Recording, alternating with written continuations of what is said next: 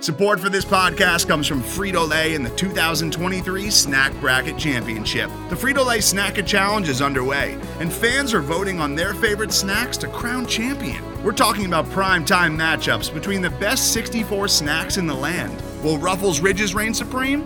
Can Doritos defend their dynasty? Or will Smart Food use their smarts for a surprise upset? Only you can decide. Get in on all the action for a chance to win up to $1,000 or a year's worth of snacks. Let your snacks be heard. Just go to fritolaysnacket.sbnation.com to vote and enter for a chance to win. No purchase necessary. Sweepstakes ends April 3rd, 2023. Void where prohibited. Year's worth of snacks awarded in the form of 52 coupons, each good for one bag of chips. See official rules at fritolaysnacket.sbnation.com.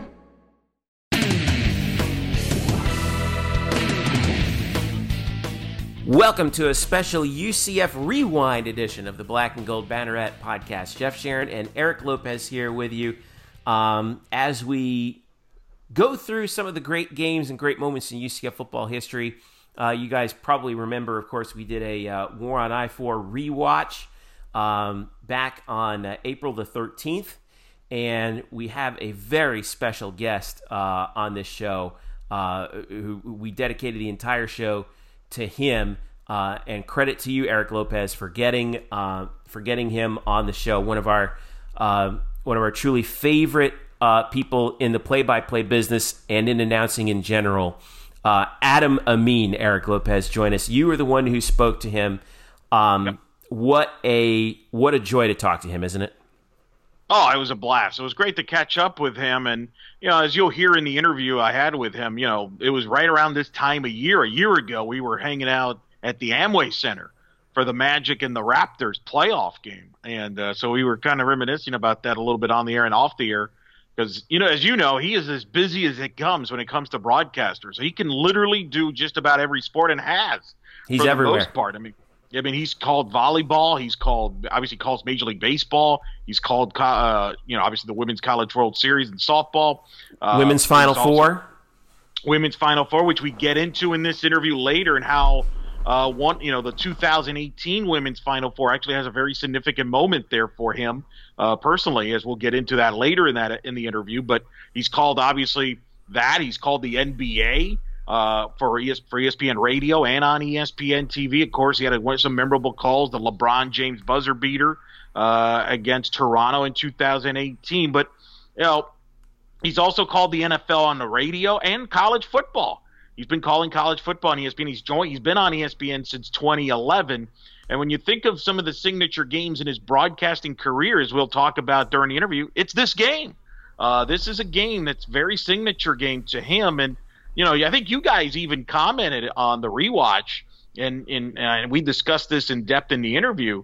Uh, the broadcast of this game on, from him uh, and the crew there, with you know, obviously Dusty Dvoracek was his analyst and Molly McGrath on the sideline. I thought added to the drama of this football game, which turned out to be arguably the game of the year of the regular season in 2017 in college football. And you could make the case, Jeff, maybe the greatest UCF sporting event uh, greatest game played on campus in any sport in the history of UCF athletics. I think it has to be, and, and I and you know, folks who follow you and I both know like how much we nerd out about you know television and television coverage of sports and play by play as an industry um, and as a as a craft, right? And Adam has very quickly become one of the best. Um, and uh, and we all were exposed to that in very fine fashion, you know, that Black Friday evening um, but, uh, back in 2017 because it's very rare that you know when we think about the when we think about memories of certain sports moments you know the calls are the soundtrack to that. We will always hear those moments as we see them. And with adam and his crew like we said they theirs was the soundtrack to just the most phenomenal night I think in in UCF sports history, and uh, and and that you know we'll be able to take with us you know wherever we go. Every time we'll hear we, will hear Adam Amin's voice, you know, until the, uh, until the day we die, right? Calling this moment, and uh, and that gives you and so you hope that it's really good that it's that they did a really good job. And they just did a phenomenal job. They knocked it out of the park um, that particular evening so i will let you I, uh, without further ado i will let i will get out of the way and let you do the honors well, here it is. He, of course, as I mentioned, has been an ESPN broadcaster since 2011. Of course, a Valpo grad. He's called all the sporting events we've talked about, and he, including that UCF USF Classic on Black Friday of 2017. Here is now my interview with Adam Amin on the Black and Gold Banneret podcast, UCF Rewind. And joining us now, of course, he's the, of course the national broadcaster at ESPN. He's done it all. He's called college football, college basketball, college softball, college baseball, NBA playoffs, Major League Baseball, NFL. You've you've done it all. He is Adam Amin, ladies and gentlemen, of ESPN, joining us here. Uh, Adam, uh, hope everything's going well. I know in the unique circumstances, like uh, a weird time, but uh, glad for uh, that you're joining us. No, I appreciate that, man. It's it's good to hear your voice. Good to talk to you, and uh, good to catch up. It's uh, I know a strange time, but we're all navigating as best as we can. So this gives, as I've been saying for the last uh, six or seven or you know however many you know 47 weeks we've been in this thing now uh it feels like uh been saying the same thing just uh this doing stuff like this provides a little bit of normalcy and that's what's been great about it yeah, we miss your voice. We're so used to hearing your voice this time of year doing different things. Uh, so I'm just glad to hear your voice again. Like it's it's nice, and uh, a lot of fans are, and and certainly that's that that's kind of been interesting, right? Because we're you and I we're usually busy broadcasting games in different locations. You in particular, mm-hmm. I mean, your schedule and I, you know, is amazing, like year round. Like where you going city to city doing different things, and it just keeps growing uh, your responsibility. So this has to have been unique times for you as well because you're used to doing multiple sports in multiple cities. You're, you know, we were talking about right before we went on the air you'd be in the middle right now of doing NBA playoffs right now. Like a year ago, you and I were at mm-hmm. Amway Center for the Magic uh, playoff game against the Raptors. So it's kind of surreal from that standpoint. Yeah, it's weird to like pass up all these dates, you know, and then and and and for so long, I would imagine you're you're kind of the same way too, Eric, where we kind of build our calendars and we have like we associate certain events with like time of year. I'm sure a lot of people do that in other professions too, but in particular, like our calendar is the sports calendar. So I associate this time of year with, you know, going back to March since this whole thing started. I associate this time of year with conference tournaments, then March Madness, Women's Final Four, Major League Baseball uh, opening day, closing the regular season of the NBA, jumping into the NBA playoffs, which would have started, like you said, this past weekend. So marking all these dates, it's I, I I'm I get why this is happening. It's all good. It's just when you go through each of these little stretches, you go, oh man, that stinks. We didn't get to do that. And then more time passes, and you go, oh man, that stinks. I didn't get to do that either. We would we'd be doing this right now. So it's it's so odd when you built your kind of lifestyle around the sport, frankly, the sports calendar. And I've done this out of work and out of necessity, but out of enjoyment too. It's been great. It's weird to just suddenly take a complete left turn and not just change your structure, but just do nothing, not have a structure. That's a very strange thing for a lot of us to do uh, when we're kind of you know so conditioned to the structure and the regiment of a yearly calendar. It really is, and you nailed it. Like it is so real when you're used to, especially when this, and it's a busy time of sports here where you're working a lot and you're used to a routine, and all of a sudden it's completely different. It is uh, you get it, but it's certainly surreal. It's kind of you don't know what mm-hmm. exactly you're doing on a daily basis, like exactly because you're not you're used to uh, doing something broad, getting ready for a broadcast. Uh, that's what's so fascinating. Uh, have you had a time during this time period to kind of reflect though? Because a lot of people now have been watching a lot of games here. Uh, and, you know, at, at UCF Black and Gold Banneret, they re- recently did a watch along for the UCF South Florida Black Friday game, which you got to call with Dusty Dvorak and Molly McGrath. And even there, we were reminded, wow, what a great broadcast it was. And I remember when that game happened live, you were getting a lot of compliments on social media. And I think a lot of people, I think you got a lot of praise at that time, not just from fans, but even uh, people on Twitter and social media and things like that, which, as you know, is not the most common thing uh, to get mm-hmm. praised on social media. But have, but like, for, have you had a chance to reflect on that? Like the fact, man, oh yeah, you know, maybe you've popped into a game that you've run into that they're airing? Like I know they've been airing a lot of women's uh, Final Four games. They've called your your walk off your national title games recently, which people have also enjoyed as well. Have you kind of reflected on that? Yeah, I think uh, the things that have stuck out, I would say, in the last few weeks, uh, in particular, last like three or four weeks, you kind of have gotten to, you, you kind of come to the realization it, it, it really how non-essential you are like in the sense of like sports like we're still a functioning society right? Like I, I know there's a lot of people struggling all that. But for the most part we're still functioning. Like the world is moving. You know while, while a lot of things have come to a halt the world still moves. And we're still here for you know a lot you know those of us lucky enough to be here we're here.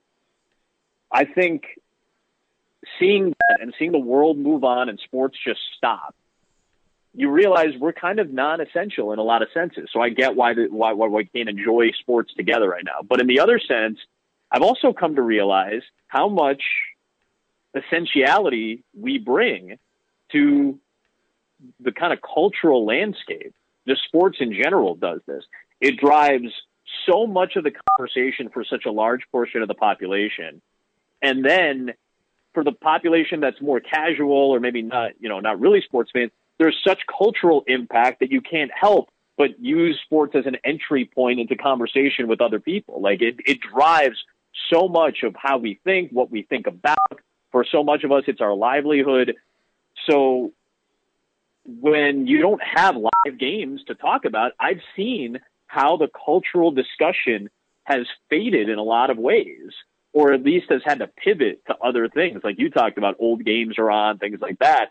And we can maybe relive the Twitter era discussion for a non Twitter era event, like, you know, watching The Last Dance this past week, watching the Bulls documentary, which is going to be our live sports, right? I mean, yep. to me, I don't know how you felt, D'Lo, but like to me, it felt like the other night we were watching live sports. Yes. So uh, you, you you saw on Twitter and then in the ensuing days how much of the conversation is is driven by sports, and in this sense, not only it's driving the sports concept, but the cultural aspect of it too. So there's so much essentiality uh, in it in the same sense of looking at it. We're like, we're, listen, we're not essential, but in a lot of ways, we we're essential to the lifeblood of the culture of this country. So that has given me time to go back to the initial question about reflectivity. Like, yeah, this has been a good time to think about these things. Like these are, you know, these are important events in some sense or fashion to people. This is a release. It might be you know, a little bit of uh, levity during their day,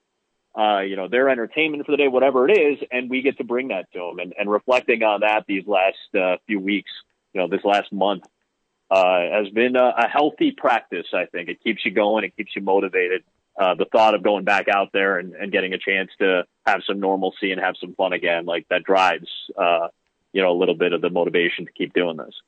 No question about that, and and you know, and just seeing you because I've seen you in different sports as they've aired different things uh, over this. It reminded me how versatile you are, and there's a, and there's so many versatile broadcasters out there, but I don't know how many sure, sure. have that resume that you do. You've called, like I said, the women's Final Four. You've called men's college basketball. You've called college baseball. You've called volleyball, uh, college softball.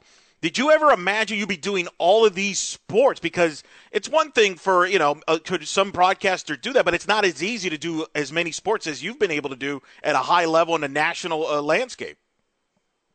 I think uh, I appreciate that, man. Thank you. Uh, I, I, think um, what what I've come to realize is versatility for me was more of a buzzword than anything else. Like I, until you become, you know, immersed in the industry, you don't really think about like when I first started doing this at 18, you know, consistently in college, my freshman year in college doing radio, like you don't think about versatility as a thing. It's not a concept. You're just learning how to how to do the job.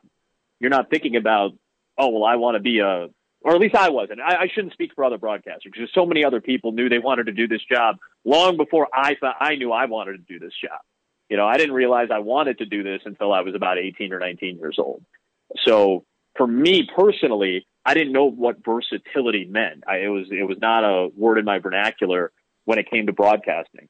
When we had opportunities, it was, you know, at times they were few and far between as freshmen, you know, to, to jump in. So anytime you had a chance to do something, you did it.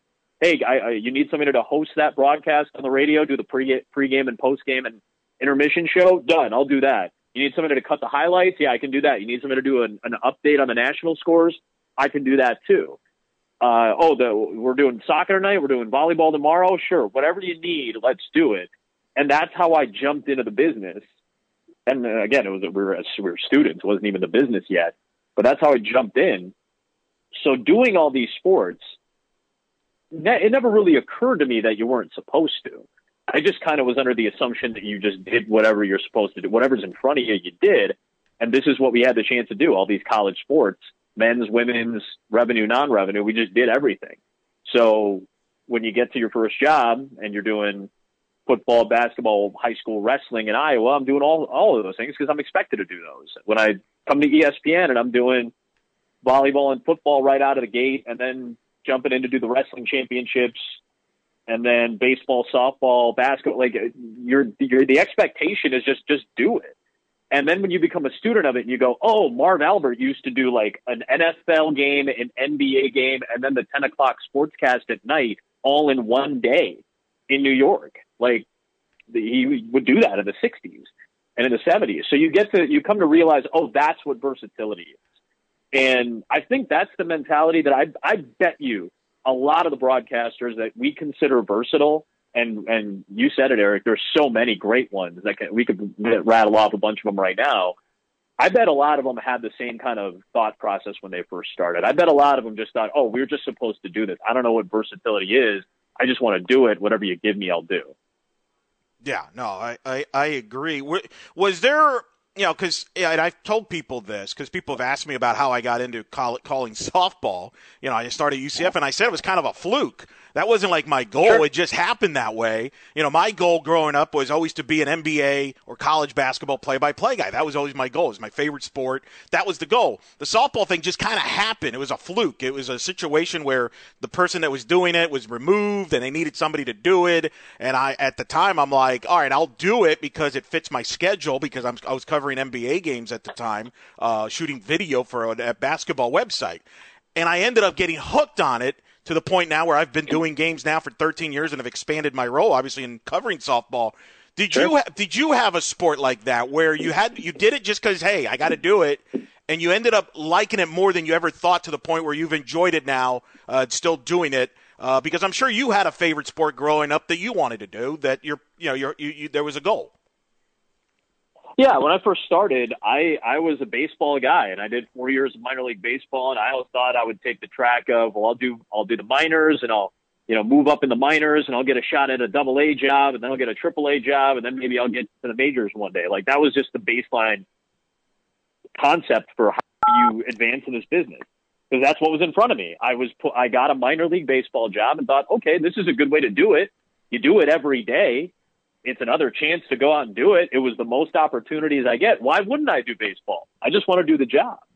So that's how it started for me. And I thought baseball was going to be the path. And then obviously these opportunities come up. You do have to make money. And when you have a chance to go, you know, do a broadcasting job and get paid for it, whatever it is, when it's division two tennis or, um, you know, whether it is the women's college world, I did the division two women's world series uh, when I was uh, before I got hired at ESPN in 2011. You know, that was an opportunity that came up. So I just did whatever was in front of me, and you get thrust into these into these different roles. So naturally, you you want when you invest time into these things, like I did for tennis, you know, it eventually becomes something like, oh, I'd love to do that. Uh, I didn't really care that much for high school wrestling in Iowa, but I did it because that was the job that was in front of me. So then when you get to ESPN and they say, hey, would we saw you covered wrestling. We, we need somebody to call the wrestling championships. You want to do it? And I'm like, well, shoot, you're handing me as a rookie at ESPN as a network announcer at 20, at that time, 25 years old when I got the wrestling opportunity. You're handing me a championship. This is my first year, and you're telling me I get to call yeah. a championship? That's awesome. The year after that, you know, I, I, I played volleyball, and that's why I wanted to do volleyball. I called a lot of volleyball in college. I did a lot of conference tournaments and you know Division two stuff, high school stuff. So I I naturally transitioned to calling volleyball. But you know, out of the out of my second year, they go, hey, well, we'll give you the men's championship with Karch Kiraly if you want to do that. I was like, yes, I will do that. Of course, I will do that. So you fall in love with more of more and more of these sports just when you get a little bit more of a foothold in them. And that's how I felt about wrestling, doing five championships. You know, I I call I've called plenty of women's basketball in my life, but when they go, hey, here's the final four, you take it and yeah. you immerse yourself in it. And you, whatever the job is, especially when you get the chance to do a championship level event, you just want to go head first into it. So naturally, your investment and I hope your enjoyment because of the investment goes up, and and mine certainly has when I've invested myself in a lot of these sports.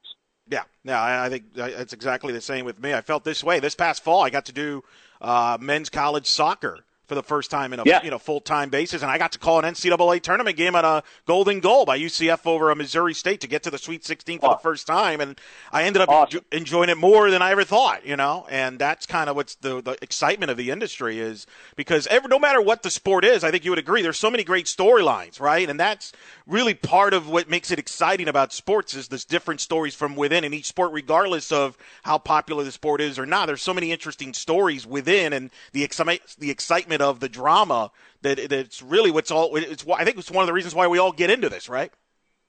Yeah, yeah. I mean, you you hope for you know the the the big finish in the game that has the biggest stakes. That's all you're hoping for. That's all any of us is is is hoping for when we jump into a job or we know we have a game coming up, regardless of the stakes going into the game. Uh, we want the highest stakes for that particular game possible at the end of it. And if it so happens the stakes were already huge coming in, then you get the Arike walk off. You get, you know, moments like that. You get, um, you know, Rachel Garcia at the World Series, you know, to go to the Champ Series. You get the walk off like that. You get uh, Tua Tagovailoa's pass to beat Georgia in overtime for a championship. Uh, LeBron beating the Raptors at the butt. Like you get these chances. So there are so few and far between. It feels like to get like the perfect game, the biggest stakes with the best moment. It's so hard to find. Like people go their lifetimes, they go their careers not getting to see stuff like that, let alone get to call stuff like that. So to be a part of those moments is what you hope for. You live for that stuff, and when you get to get to actually experience it, I hope that for everybody. I hope I hope for everybody who wants to do this particular job that they get something like that because everybody, you know, everybody works really hard. You invest so much of your time and so much emotion into doing the job. I hope that all of you who do it and put that much investment in it get something like that at some point in your career where you just know this was the moment the stakes were at their highest. We had the best moment possible at the end of that huge stakes game, and then we get the result, and hopefully you're on top of the call for it. And one of the games, uh, sporting events, one of many great games you've called in different sports, one that jumps out is the Black Friday 2017. Uh, UCF and South Florida game with high stakes. Winner was going to win the division, move on to the mm-hmm. American Conference Championship game against Memphis. UCF was undefeated at the time. You had the Scott Frost storyline.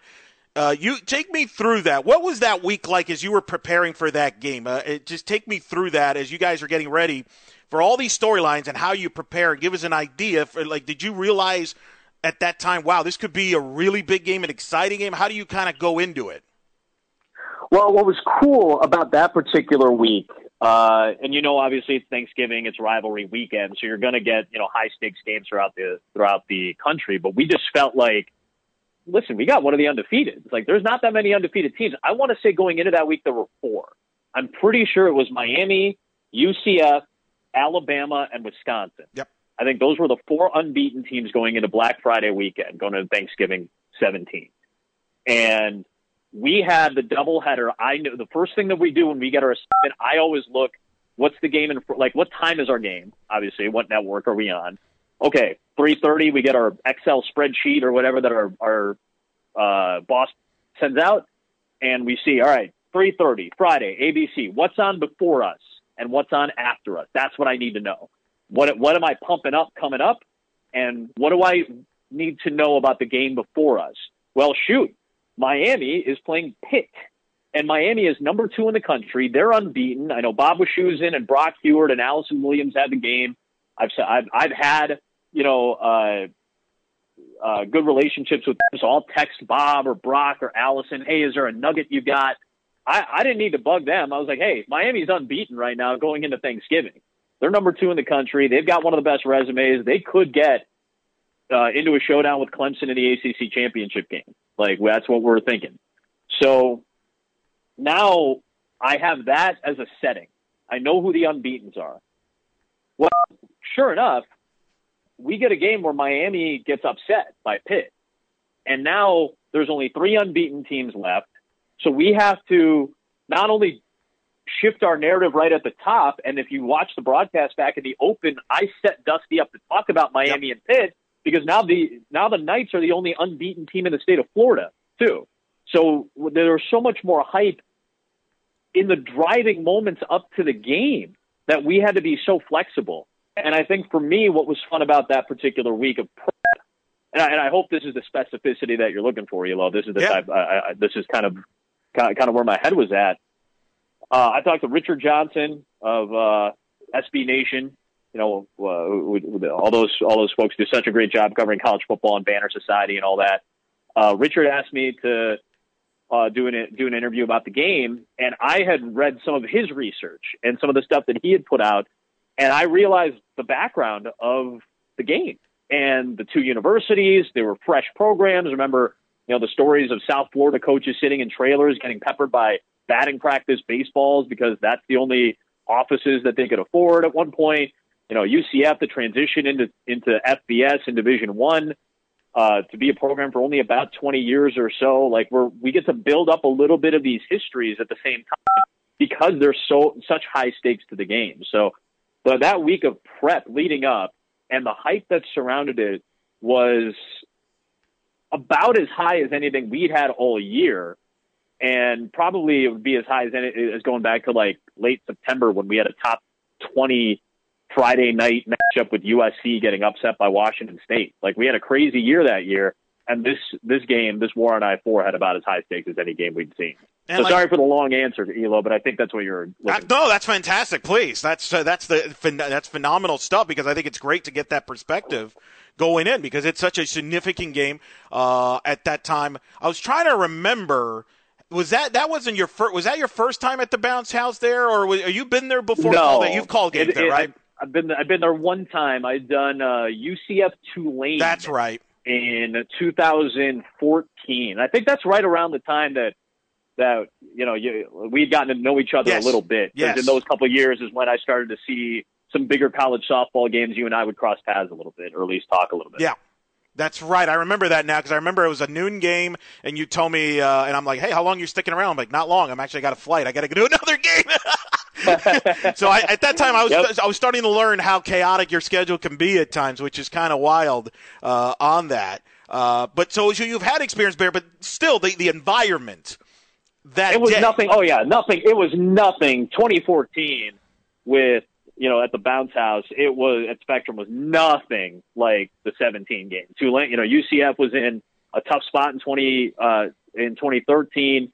They had a good year in 2014, so that was really the the last time I had seen them. I'd done UCF's bowl game. I think they had lost in the Bitcoin Bowl to NC State yes, that year. Yes, and I don't think I had I had seen UCF since. I had always kind of just thought of them on the periphery you know, the, the American Conference games I was doing at that time were like Navy, Memphis.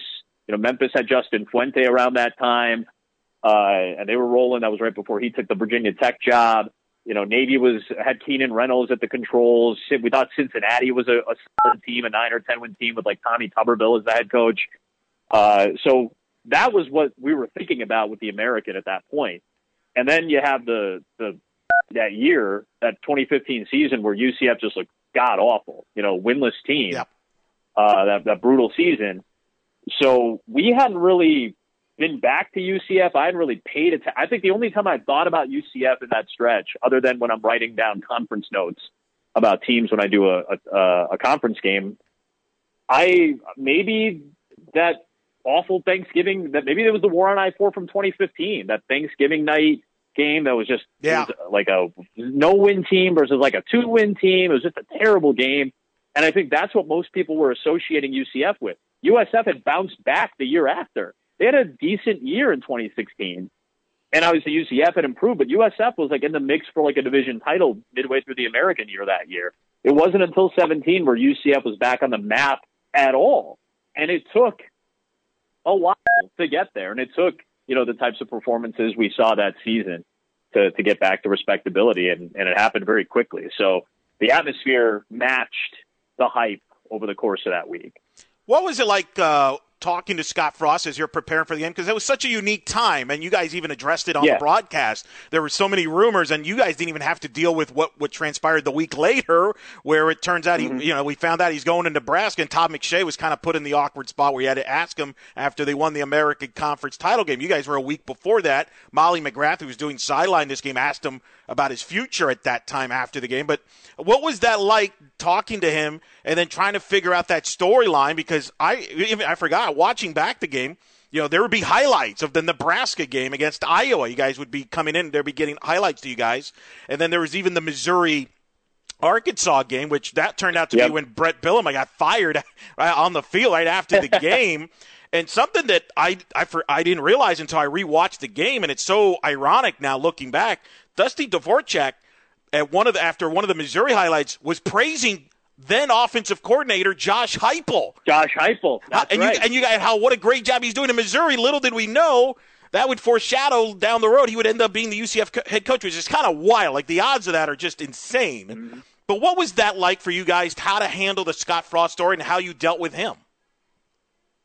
Uh, I think Molly and I had experience with this, and Dusty again. This was Dusty's first year uh, on ESPN. He had been on ESPNU the year prior, so this was only like year two or three of Dusty calling games. Uh, Molly and I had had the, had had the chance to work the MAC championship game the year prior as the Friday night crew with Mack Brown, and we had PJ Fleck in the MAC title game at Western Michigan when they were undefeated, going into the MAC title game against Frank Solich's Ohio team, which which had a good year that year, uh, eight or nine wins if I'm not mistaken. Uh, so we knew that PJ had a lot of rumors surrounding him, so we kind of talked it out, Molly and I, before the MAC title game in 2016. Like, how do you want to say it? And and we kind of worked together in terms of like some wording. And Molly did such a good job of actually executing it. It's such a crazy spot for those reporters to be in when they have to ask these types of questions. You know, you hate asking it. No one likes asking these questions, whether it's pre or post game. Uh, especially post game, I don't like asking these, or I don't like I feel uncomfortable having to ask them or being on a crew that has to ask them because it's tough. You know, these are tough spots to put these people in. Uh, it's not comfortable, but you have to do it. You're doing your due diligence when the stories are out. You have to be on top of that, or at least be acknowledging of that. How much so is up to you personally and editorially as a crew. So Molly and I had some experience with how to deal with that. PJ, of course, took the Minnesota job not long after. Um, so when we went into this game, we had heard all the rumors. We knew Scott's parents were still in Lincoln. Like we know the connectivity. We have all these highlights. Uh, we I think we showed some Scott Frost highlights, if I'm not mistaken, from his days playing at Nebraska. Obviously, a couple of option plays that we automatically made reference to with Scott Frost at Nebraska. You know, with with how well McKenzie and uh, you know guys like Adrian Killins ran that option on a couple of plays. Uh, so naturally, we make reference to these things. We have to discuss them intelligently, and we try to be as unbiased as possible. So that means asking the questions. So I remember being in Scott's office and kind of being like, "How are you going to approach this? How do you approach this?" And and to his credit, he, I, I I'm not going to go back and try to remember exactly what he said. That'd be uh, doing a disservice to him. But I do remember him giving a very good not just diplomatic, but nuanced answer about how he would go about the process of this. And I thought PJ Fleck did a similar thing. He gave us a similar, like, nuanced answer about it. Then the game comes. PJ Fleck did not answer the question. He completely skipped over it, which is fine. That's his prerogative. Our, dil- our due diligence means we have to ask, which Molly did. Molly asked again in this particular game, too. And, like, you're not going to get a ton out of there, nor, again, it is his right now, it is also our right to dictate how we feel about how you handled it. And I hope coaches realize that Scott handled it very well. I thought Scott handled the whole process really well. I mean, going from maybe our game or the game right before our game until the Peach Bowl. I thought Scott handled everything very well without giving the boat away. You know, like he never really played, you know, really showed his hand, but he never lied about anything. I don't think he was being deceitful. I think he was trying to be as careful as possible. Now, that might just be my bias because I like Scott as a human being. I don't think he's a jackass. I think there are plenty of coaches who are. I don't think Scott's one of them. So naturally, the way I felt about it was going to dictate partially how I spoke about it. But I think we handled it fairly well. And I give Scott, to this day, a lot of credit with how he handled that whole situation. We'll be right back with more with Adam Amin after this. Today's episode is brought to you by Cars.com. With over 2 million vehicles and 50,000 more added every day, Cars.com will match you with the perfect car for you, your budget, your life, your style. And if you're ready to say goodbye to your current car, Cars.com will get you an instant offer to cash it in. Just start by entering your license plate and get matched with a local dealer who will write you the check. So whether you're looking to buy or sell, just go to Cars.com. It's magical. Now let's return to our interview with Adam Amin. Speaking with Adam Amin, uh, of course, ESPN broadcaster. Uh, the game was kind of crazy, right? USF scores right away on the first drive, blows a you know big play, go up. Un- un- unarguably, unarguably the best touchdown of the game. Right. You could argue that that Tyree McCants touchdown Yeah. was the best touchdown of the game. Tyree McCants with space. And there goes Tyree McCants. Inside the five and in. What a touchdown. It really was. I mean, that was an exciting play, breaking the play open, just setting the tone early. And then UCF would come back. They would respond.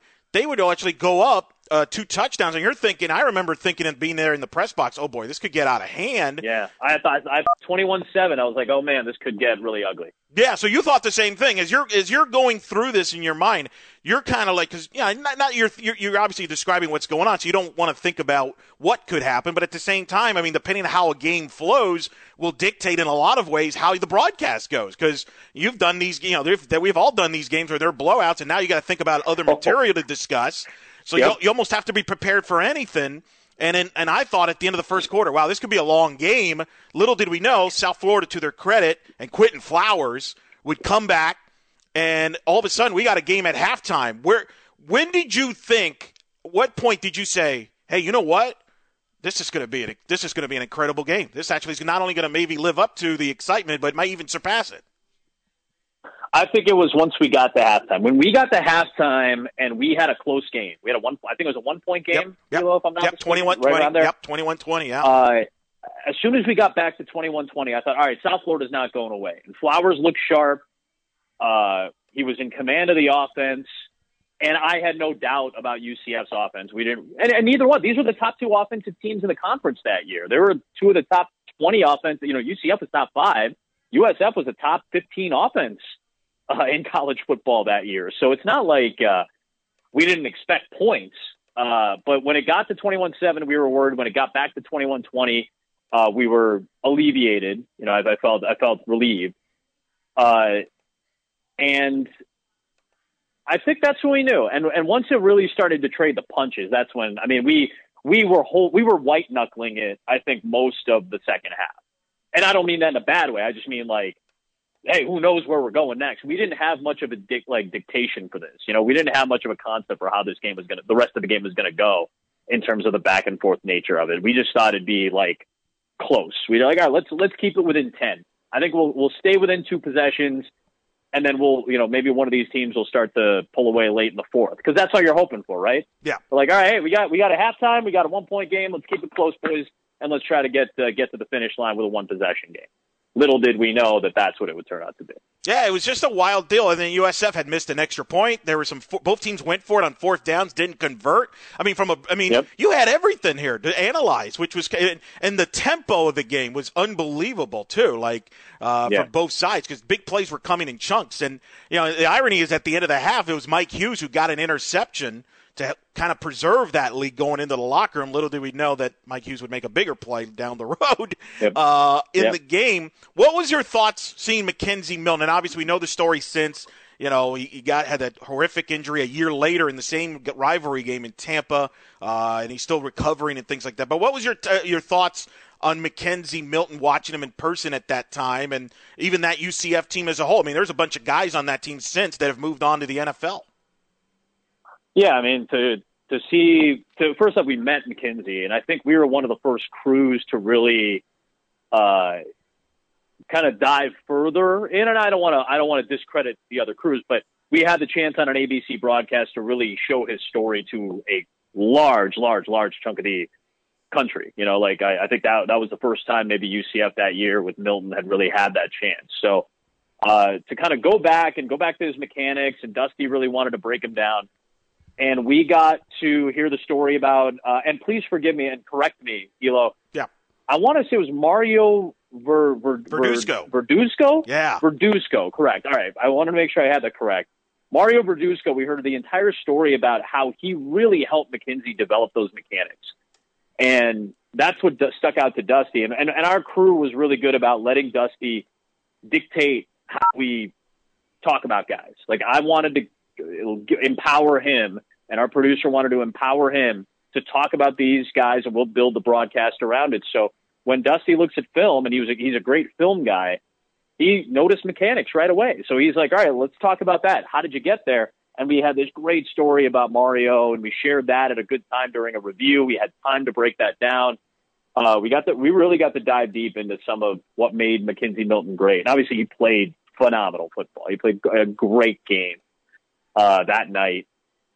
I, I mean, the Griffin story is just, you know, we, we, we really got to go back to the top and tell that story, even going back to the days with, with Shaquill, uh, when, when he was at UCF and the package deal story and, uh, talking, I think was their, you know, I can't remember their mom's name. I think Terry is their father who created the, you know, the, the armband for him with the prosthetic to be able to do weights and, and do bench pressing. So we really got to break down those two big stories and maybe introduce a lot of people. I think Mike Hughes definitely earned himself uh, some money in that game. I, I think I think some GMs and scouts were like, "Hey, this guy can do some stuff. Let's let's let's take you know take another look at this guy." And I think Mike Hughes earned himself some real looks and maybe some dollars uh, with that great performance in that game too. So, and, and not to discredit anything, any of the USF guys, they have, they have NFL guys. Marquez Valdes-Scantling, you know, yeah, has been a USF guy who made his way to the NFL. Like they're like, you know, great linebackers out of USF. You know, they've they've got some talent. They had a lot of guys. They had a lot of dudes on that team. So, you know, the running back position's been very fruitful for them. Uh, D'Ernest Johnson had had some big moments in that game. Obviously, Flowers on the Bengals roster for a little while in, in the following season uh, in 18. So uh, the talent level, I, I think back on fondly. I go, man, we got to see some guys who who still have bright futures ahead of them. That's, that's what was fun about about the personnel in that game. No, it really is. I mean, and that's kind of sometimes a cool thing when you go back and watch. You forget that. Oh, wait, that's right. That guy was still on was on that team. Like you know, Gabe Davis, mm-hmm. who's going to be in this year's draft for UCF. He was in yep. that game as a freshman. Called Tut, you know, uh, and, and things like that. Tre'Quan Smith is with the New Orleans Saints. You mentioned the Bulls players. I mean, there's so many talent that I think that's kind of one of the fun things. And I think a lot of people are going to do that with the LSU Alabama game from this past year. When you look at the NFL sure. guys, they're going to have years from now like, wow, that's a, that's, that, that's how people look at that Miami Ohio State national yes. championship game in 03. That's how people look at that game with the insane amount of first round talent. What five guys or something out of the first yeah. round in that draft. There was like a handful of Hall of Famers, uh, football Hall of Famers, uh, or Pro Football Hall of Famers in that class uh, for both those teams. Insane. Yeah, really, yeah, no, it, it was insane. Uh, some of the talents there for sure. Uh, let's go back now to the late fourth quarter, which really the last five minutes is, is, is, an unbelievable. I mean, it's one of the many reasons why I think a lot of people voted as the game of the year in, in college football that yep. year. Uh, UCF was up 35 34. Milton hits Otis Anderson on the, for 23 yards on that screen to score a touchdown with 221. At this point, I'm on the field. It's 42-34. Some people around me joked, well, maybe they scored too early. Well, turned out they might have been right. they were right because South, uh, South Florida comes back, and then Quinton Flowers, uh, 83 yards to Darnell Solomon. Uh, 42-40. I remember it, your call is incredible. You, you, you, it was a wild, and then he hit the two-point play and then Mike Hughes gets the kickoff return for a touch. Just take me through that last five minutes, which had to be hectic. Uh, an, an, amazing five minutes there, uh, four and a half minutes, if you will, of that game. Yeah, I mean, the the setup for Otis Anderson was uh, I that, that's something I get. We get a lot of tweets about that still to this day, and I just appreciate that so much because it means you did something right. Which, by the way, I go back and listen to the call because you know, like you, the UCF Twitter account will will tweet it out once in a while, and and the people who run that are you know super nice people and they're always so kind to me. Uh, they're I, I think I said we had a setup for Otis. Like we had, it, it, it just happened to be the right time to tell the story about how like he was heavily sought after, uh, highly recruited yep. player, but UCF had like the program that he wanted. I think I think it was a high level academic program that he was really set on on uh, pursuing. So UCF was his spot, and then we we show a you know close up of him and say you know he's one of the key cogs now in Scott Frost's offense. And the next play was bull, you know, uh, blitz from the Bulls. It's a screen against the blitz, the perfect play. Oh, and and, and I was so happy with that call, but I, I don't, and I, and people are so forgiving because you know they they get the part of it that they want, the excitement of the call. But I also said he may have sealed the deal for UCF. I I'm not I wasn't wrong but I really wish I would have said something different because it, it, it just seems like you're calling it too early. Mm-hmm. You know, I wasn't exactly wrong because I hedged it, but if I'm hedging something, I'd rather make a more definitive call on it. I'd rather have just said, uh, you know, the screen against the blitz, the perfect play, touchdown, Otis Anderson, and then just shut up. You know, I, I instead of I almost try to get too cute with it, you know, and, I, and I'm, I, I don't, I'm not sad about it. I don't think it's bad. I, I'm, I'm thankful that we had such a great finish to be able to, you know, negate some of that, some of the, somewhat of uh, what I feel is my own mistakes. Big blitz from the Bulls. It's a screen against the blitz. The perfect play. Otis Anderson may have sealed the deal for UCF. I appreciate UCF fans being so nice to me about it. Uh, so we're we're all excited. That's a it was a good call. It was a good sequence for us as a crew. We told the story. We got the right guy on the next play with the touchdown. That's good TV, right? Yeah. So now we're thinking, all right, Quinton Flowers, you got a shot. Still plenty of time. Two minutes to go at this point. And out of the gate, you know, they get that play to Darnell Solomon, busted coverage. Solomon goes. And just like that, Now it's 100 seconds to go they're down by two, you're thinking, well, no, this is a real game, man.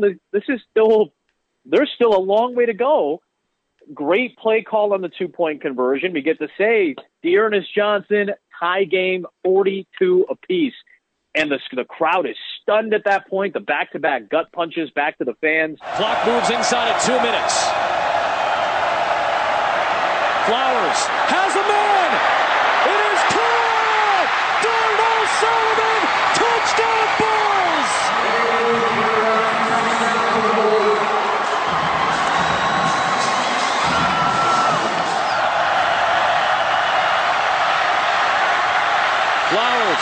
Looking, has a man, tie game!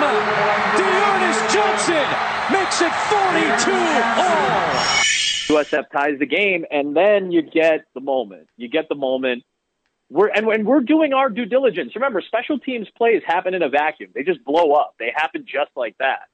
So we almost kind of treat them as our bridge to get to the next thing. And the next thing at that point is McKenzie Milton.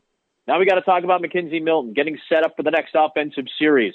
Uh, or we go back and talk about Flowers and, and put a bow on this incredible school record performance he's put together. He had almost as much total offense himself as you, uh, UCF did. Like he was responsible rushing and passing for most of the offense that night, almost 600 yards worth, if not more. So, like we were trying to hit all these different points, and I think we did a good job of it. And then we get to the kickoff, and we're like, all right, settle back in, 42 apiece, 141 left, and then the call, and it's like Mike Hughes, you know, with a head of steam, and Mike Hughes, the kicker to beat. Do you believe it? Mike Hughes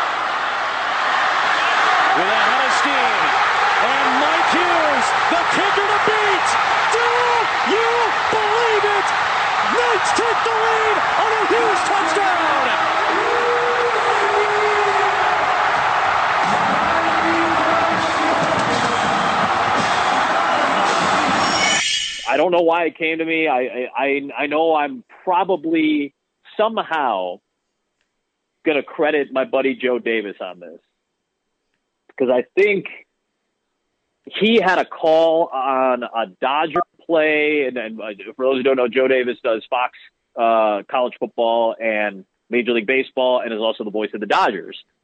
Uh, and he is one of the best broadcasters in the game, and, and he's one of my close, close friends. And I remember kind of almost in the back of my mind remembering a call that I had heard recently from him on like a Dodger game. And these were big Dodger games, you know, towards Yeah. the end of the year. You know, obviously they were that was the year they went to the World Series. So late 2017, like they're rolling it off and they're they're crushing it. And I, I remember Joe's voice, and maybe somewhere in the back of my head, I, I had thought of that.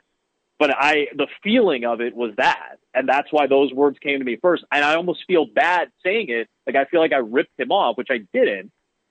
But it just, it, it's just because it was in my head, and that's the thing that came. I was so shocked, not just by that play, but I think Eric, you're right. These last few minutes had just taken us every which way, and the shock of that moment that's what I was feeling. I, I couldn't believe it. And I said, Do you believe it?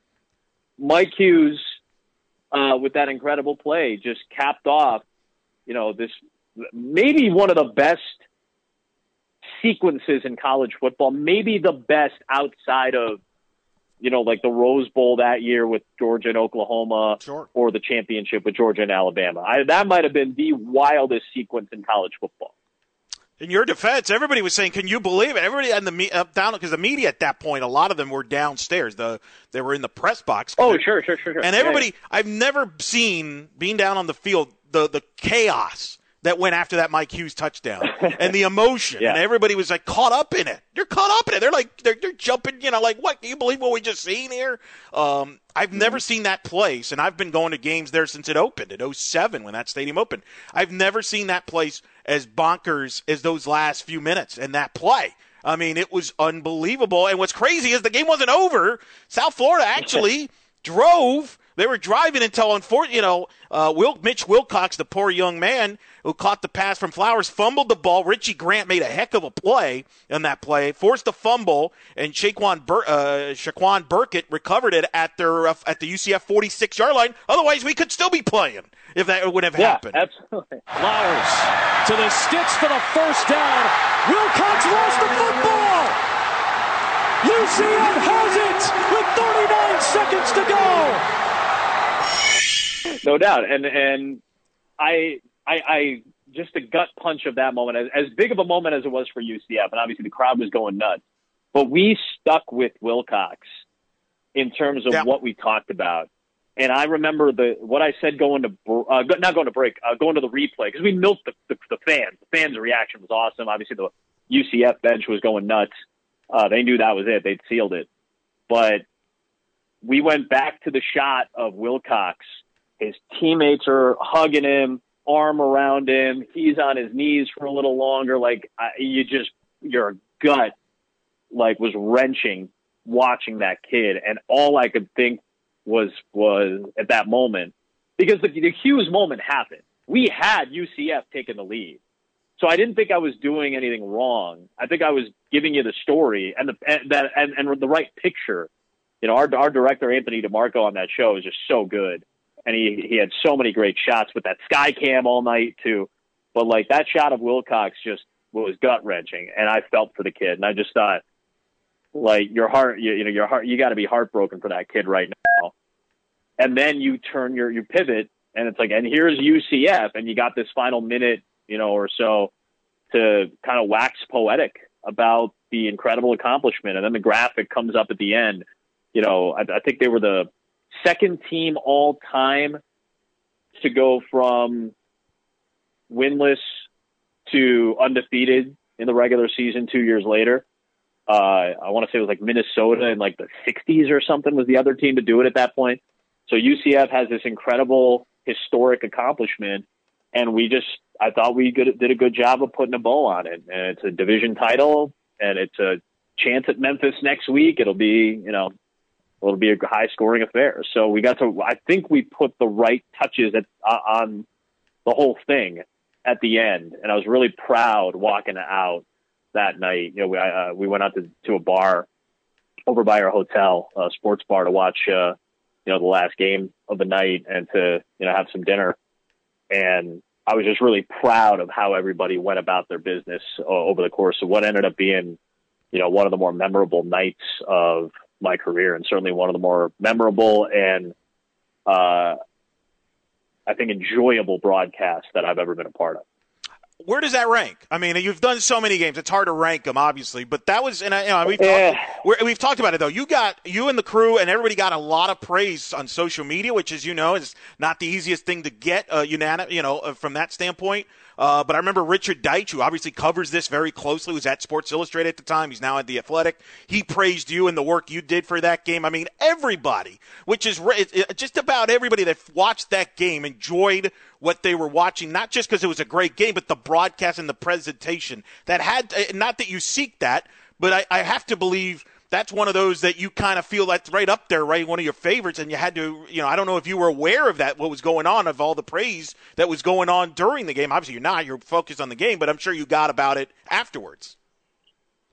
You know, a little bit during the game though, too, because because when that game started to get hot, uh, it was at a great time. That's why that 3:30. I've done that 3:30 Black Friday yeah. slot on ABC uh, three times and I love that time slot. It's just like, I don't know what it is. You don't have to put the biggest game there, but the audience just shows up for that because it's the right time. I think you get to 3:30 Eastern. Uh, 2015, I did Nebraska, Iowa. Iowa's undefeated, 11 and 0, trying to get to 12 and 0 at that point. Uh, Nebraska, if they win, they go to a bowl game.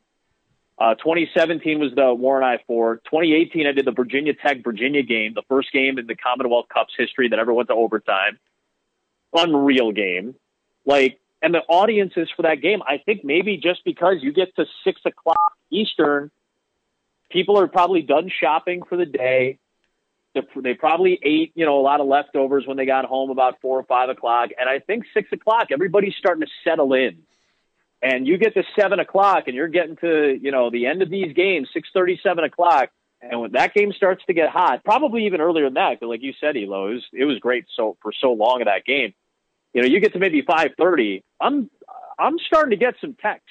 Yeah. And you know i'm i do my best not to check twitter too often but sometimes i like to check it because you know you'll get some instant feedback or you know you learn something or you know i also like to look at the beat writers I keep lists of uh, you know, beat writers and stat guys to follow during games for teams I'm doing that week. So, you know, you can keep up to date with some stories.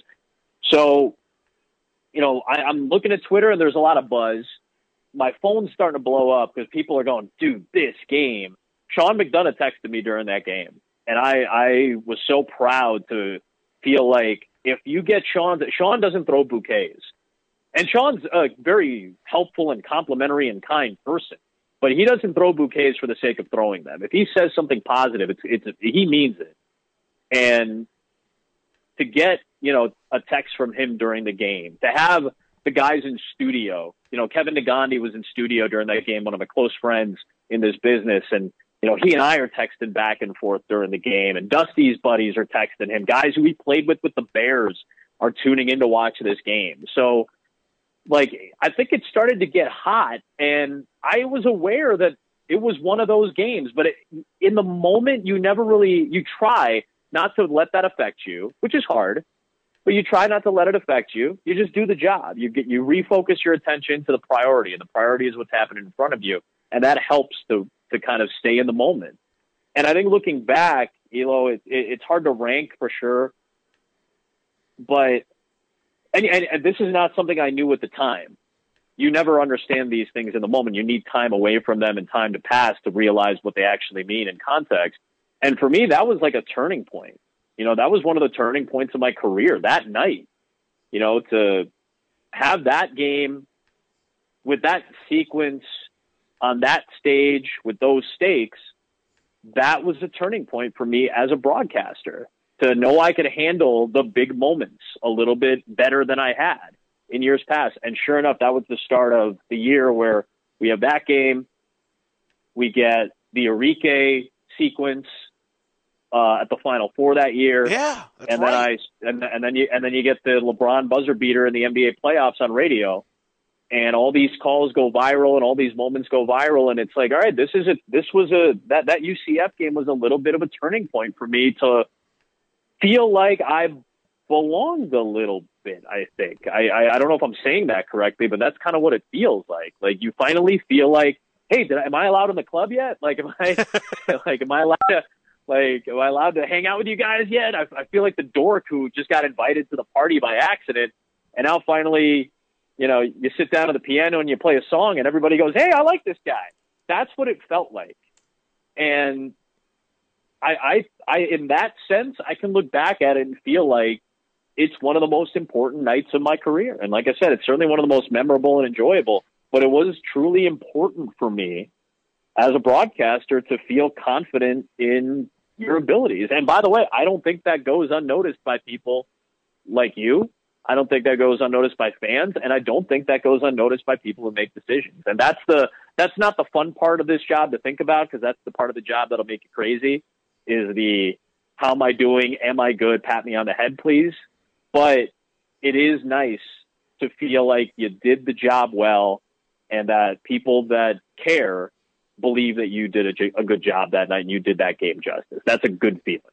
I, I agree. And yeah, there's something about that, right? When you call a college football game, it's just different than other sports. It just, it gets you a different Yep. plateau. Like, you know, I, like, it's funny. Like, I've done all these different sports, and yet this past year I got to fill in, uh, calling a UCF men's basketball game on the radio because our radio voice, Mark Daniels, was doing football that same day against Tulane.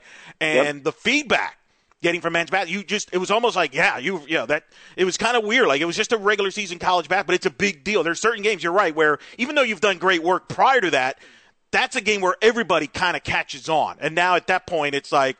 Wait, oh, sweet! Adam Amin's calling the game, or so and so. Now they're looking forward to it because they know you're. They, they remember that great game, and they're like, "Wow, I can't wait!" And you're right. That kind of started. I forgot that the Final Four. That was the crazy Final Four year where you had the Notre Dame UConn game, the semifinal. They went overtime, and then the Notre Dame Mississippi State title game, uh, which was an incredible Final Four. It's arguably one of the best women's Final Fours ever. And obviously, there's still the visual. They I, they had that video camera set up on you guys Yeah. as you're calling Yeah. it, which had to be unique now as you see that. for sure and and it, it cemented those moments for me and here's the other thing too eric and, and you know this uh, i'm sure most people do it and i'm sure some people like you know I, I sometimes feel like i talk about this too much but it's an important thing to me like that you know that that month was brutal you know that month my dad died. It was it was probably at that point what i would consider to be the worst moment of my life. I still do you know. And which yeah it's i, I think that there's a positive in being able to pinpoint that and knowing that hey that is that it, it's it, it's never been worse than that. Anything that you deal with now it, it'll never be worse than the feeling you had when you found that out. So that month sucked. Um it was not a fun month. And then when we started to get into this you know flow of the final four and this was my first one uh I was really like, hey, I think this could be, I, I, I think this could be the night where I come back. You know, it feels like you're yourself again. And when we had that Arike moment in the semis, I thought, wow, I needed that. I needed, I needed that to feel, uh, kind of, uh, myself again. You know, like, hey, we had this fun moment. I got to enjoy it with everything I had, with people that I care about, that I love working with. And get having and, and being able to see all of that you know I, I knowing those feelings and then being able to go back and see that video from the semifinals of that you know and like that i remember exactly how i felt at each millisecond of that video and even like collapsing on you know kara's shoulder Yep. and her giving me the fist pound and all that in, the, in that in that semifinal i was just like man thank you and I figured, hey, maybe that you know, like in in in, your spiritual spirituality or whatever, like you think, hey, maybe Dad gave that to you. Maybe that was a gift, you know. And I, I that that gave me some comfort, and it felt like my I felt like myself again. And then to get it again two nights later, and I'm in my office right now, and I have this collage of photos on my wall of just important ones uh, from from you know games and stuff, and I have you know me and Doris Burke my first NBA game, the Iron Bowl, you know, from 2013, my view from the booth, Wrigley Field, uh, my first NBA playoff game with Steph Curry uh, in an interview. You know, the picture of me and Steph and PJ Carlesimo, and then in the middle of it is me, Kara, and Rebecca after Arike hits the shot, after I make the call, and after we all lay out, and you know, I backed away from the table just because of relief. You know, I hit the call and I got out of the way and I was like, oh, thank God. Now I can shut up for a while. I don't have to say anything. I can gather my thoughts. But Kara gave me the, the fist bump and I just, I just, I just hugged her and reached out for Rebecca. And that moment when I reach out for Rebecca and I'm hugging Kara is the middle of that photo collage. And I think back to that moment because I just remember thinking these two did so much along with Holly Rowe. These people did so much to carry me through the month.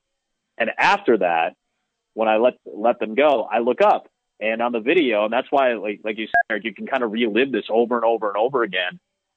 I, I instinctually looked up and I said, "I love you," to my dad, and I just thought, I, I look back on that now, and I go, this was like one of the seminal moments of my life. And it was the thing that kind of got me feeling normal again. And it made me feel like, uh, that, that first one kind of made me feel normal. And the, the championship one, the second one, that kind of helped me turn the corner, you know, and I know that's not, that might sound a little weird. And, and, and sometimes I worry that the job, you know, had such an impact on me personally.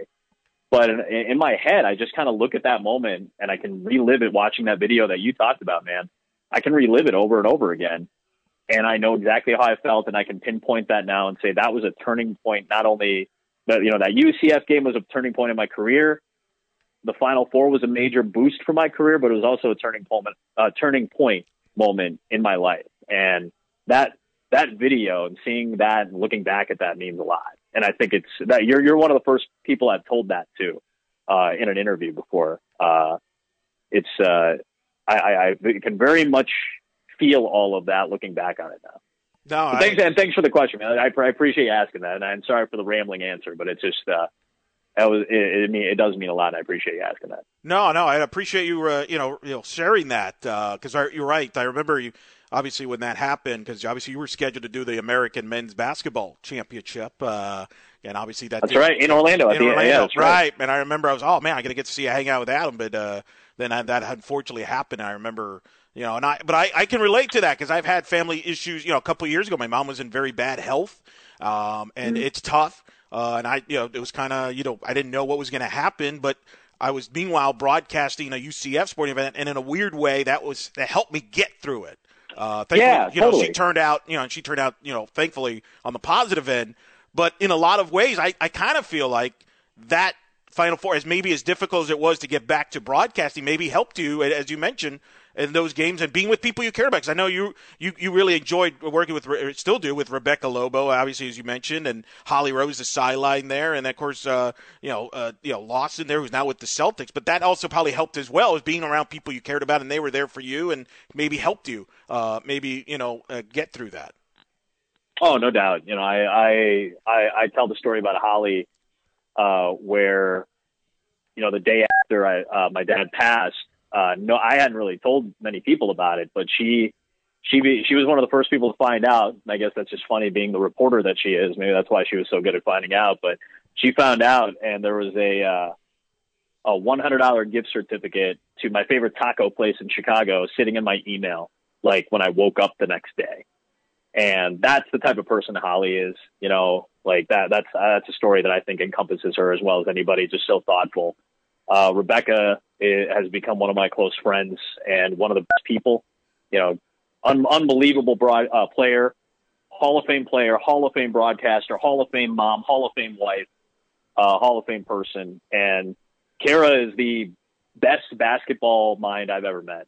And I, I have never met anybody who thinks about the game the way she does. I think she has one of the most, she's one of the smartest people I've ever met, period.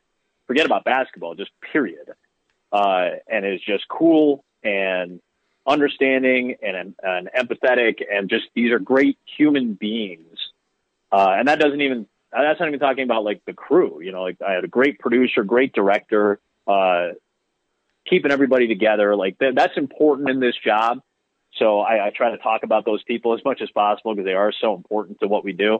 But that you know, like just I felt invested in these people because they felt invested in me, and that I think that goes a long way uh, in like terms of broadcast chemistry and like what you guys watch for and what what what you guys enjoy. You want to enjoy who you're listening to, right? You want to you want to feel like the people you're investing two and a half to four hours on your couch with while you're watching a game. You want to like these people, and for you to like them means that they need to like each other. And I think that's how it's played out with with a lot of the crews that I've been lucky to be on.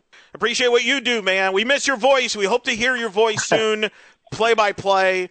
But in the meantime, I'm glad you're doing okay, my friend, and uh, thank you so much for doing this. Uh, I know it's uh, unique times there, man. And thanks for sharing some of those stories. And I think a lot of people learned a, a lot today, and I think a lot of broad, young broadcasters as well, not just fans, but broadcasters. But thanks for everything you've done. You've worked hard, man. You're one of the best, and uh, uh, I'm so hopefully we'll uh, hear your voice down the road doing another sporting event real soon. Looking forward to that day, man. Looking forward to seeing you down the line in person, sharing a hug, and sharing some stories and sharing a laugh again, man. That'll be a good day. Same here, brother.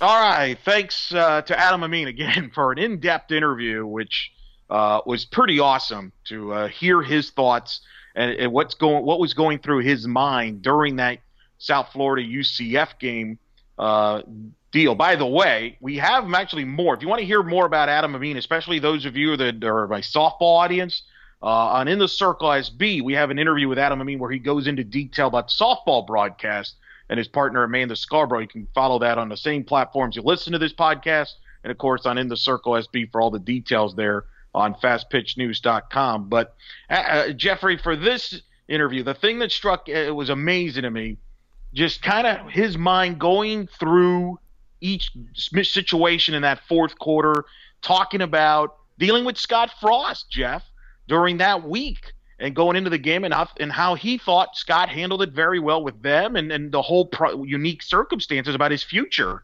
Um, I thought it was some great in-depth perspective that we just don't, you know, you're not going to get many anywhere else, but kind of give you an inside idea of what broadcasters are thinking about in the booth when a game like this is developing.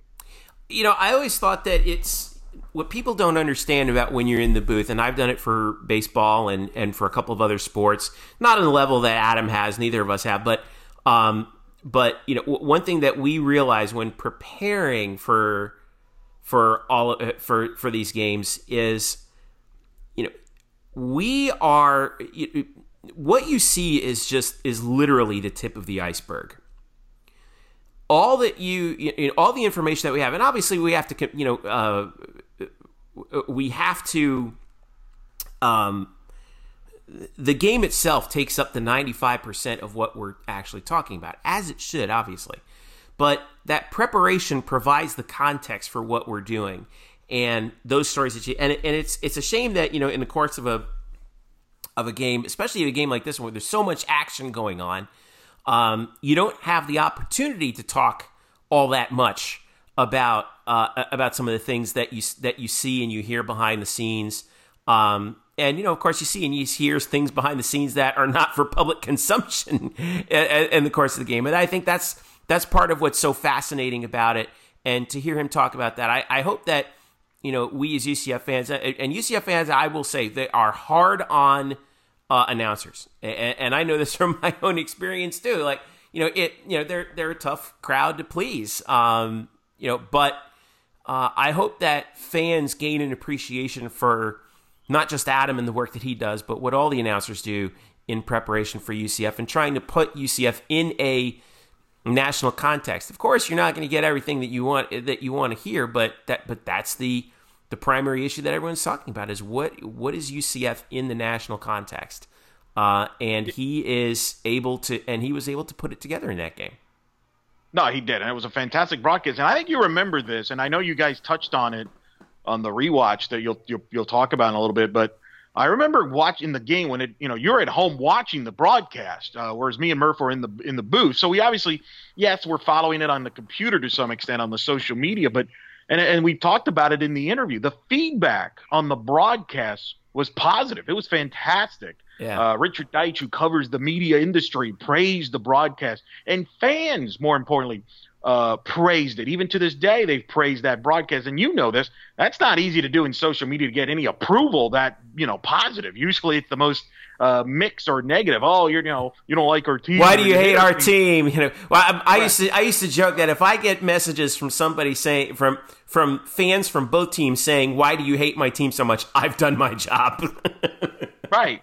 But this was a case, and correct me if I'm wrong, because I remember you were watching the game at home, so you probably were following a lot closer. The feedback afterwards was incredible, and I remember that because when I got home from the game, all the feedback was was still going, you know, positive towards him. And I know, as you mentioned, that was a turning point in his career. Uh, he felt that was a game that showed a lot of uh, maybe people that you know were his bosses or whoever that he can handle a big situation, a big moment, a big game uh, like that one was. Um, and and so for him, that's you know one of the most signature moments there. He felt a turning point, and that kind of started a run for him, as he talked about in the interview. You know, he you know did the women's Final Four, and he did the LeBron and the NBA playoffs, and you know, for obviously he talked about in depth their very personal thing with his dad passing you know, in March of 2018. But that football game is a signature moment for him because I think it put him, don't you think, in a different galaxy? I mean, a lot of us that follow the, this closely knew he was great, but I think it, that put him in a different galaxy, a different level with a lot of people that now it's like, oh, Adam Amin's doing this game. That's a big deal. Yeah. Uh, and, and that's an ultimate praise to him. Uh, but that's what I remember. Do you, do you agree with that? Because you were following that closely. Uh, I don't remember a UCF game, and you mentioned it. I mean, the positive feedback from them and USF and just football fans in general for that game uh, was pretty incredible and well deserved. It's one of those magic moments in sports where the event outstripped the hype. And yep. and what we actually saw because there was a lot of hype around here coming you know around here coming into that game, but um, it so exceeded the hype. And I and and I will say that now Adam, if you're listening, I apologize for this because uh, because it's uh, you know I, I, hate to put this kind of uh, you know put this out there, but but it's but it's true. It's it's the elephant in the room. So ESPN is looking for possibly a new uh, Monday Night Football play-by-play guy, and I think you know where I'm going with this. Um, you know, Adam's name has been dropped in in connection with quite possibly being that guy. Um, and to tell you the truth, I don't know. You know, I don't know if you, I don't know if you agree with me on this, but Eric, but perhaps his name doesn't start getting dropped into that conversation of big game announcers with big game experience uh, without that game.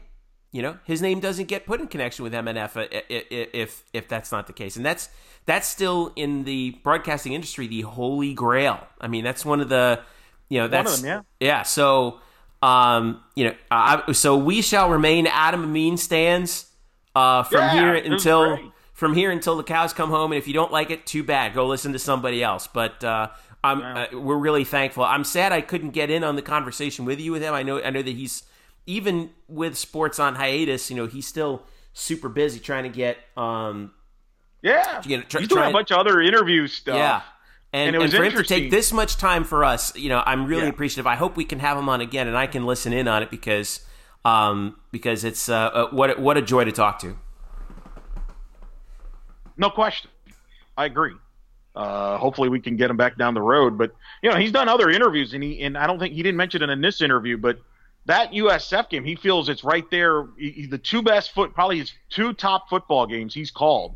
He's called the Auburn Alabama game on the radio in 2013. Remember the kick six? Yep. Uh, that yeah, that he was the radio call for that one. That's right. Yeah.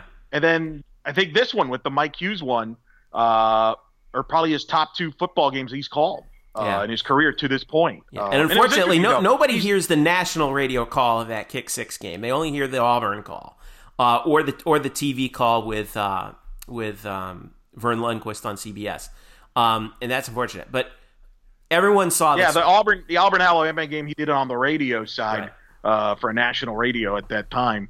But you know, it's funny though. Even if you listen in the interview here, he's so like he still critiques himself very harshly, right? Like he's talking about the Otis Anderson thing and how he regrets saying that that may have clinched it, like little things like that. And I'm like, that's not that big of a deal. But we're all thinking the same thing, man. still critiques it. it's okay. We're all thinking the same thing. right. So, uh, So- that was a, phena- a phenomenal uh, game, and obviously a great call by him. And I think UCF fans still, obviously, for positive. I think UCF. Don't you agree? Every time he does either a UCF basketball game, he's done women's basketball, he's things like that. That meant that's kind of the first thing that pops into I think a lot of UCF fans' mind is that 2017 South Yeah. Florida game because of his calls of that game and and at his at uh, you know that tremendous broadcast of that tremendous game. Oh, Adam's here. Should be a good one tonight. That's right. So, um, real quick, if you want to uh, re uh, watch our rewatch of the 2017 War on I 4, um, I have a link in the description of this podcast um, to that uh, to that UCF Rewind video.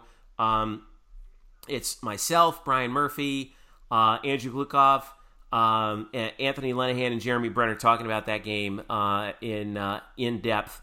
Uh, if you want to check it out, uh, it's on our YouTube channel, and it's also in the and a link to it to that story is in the description um, in this uh, in in, uh, on this podcast. Uh, also, NFL draft and undrafted free agency news. Follow us for it. Black and Gold Banneret. We're also looking ahead to the 2021 draft uh, this week. Which uh, UCF players uh, might have a shot, and like, what do they have to do in this upcoming year in order to have a shot at the 2021 draft? Yes, we're already looking forward to that. It's the draft. Everyone always look. Everyone's always way too soon on the draft. So, lots of stuff coming up. Even though there's no live sports going on, um, we will definitely get the opportunity to um, to uh, to whet your appetite uh, as well here, Eric Lopez. Yeah, and we got some upcoming UCF Rewind episodes down the road. We're going to have a UCF Memphis game from 2017, the American Conference Championship game. Working on the I- guest for that. I, I, I was going to say, make sure you stay stay in line for that. We may may may have a very special guest. That's right. We're going to do the Peach Bowl, which you, me, and Murph will be talking about that game from different perspectives because you were in the stands for that game at the Peach Bowl. Murph was in the press box. I was watching back at home. So we'll get the Peach Bowl. And also coming up, the we're gonna. I got a working on a project. The 2015 five year anniversary of the UCF softball season. Five year anniversary. We're gonna have both Shelby Turnier and Mackenzie Otis on the podcast at the same time to reflect Nice. on the five year anniversary. That'll come out on the day of the anniversary, May 9th. Look for that on May 9th. That's the anniversary of the Tulsa win for the championship. You were at that game. I was at that game. Uh, In fact, so I'm, I'm very happy to say that was my son Connor's very first UCF uh, sporting event.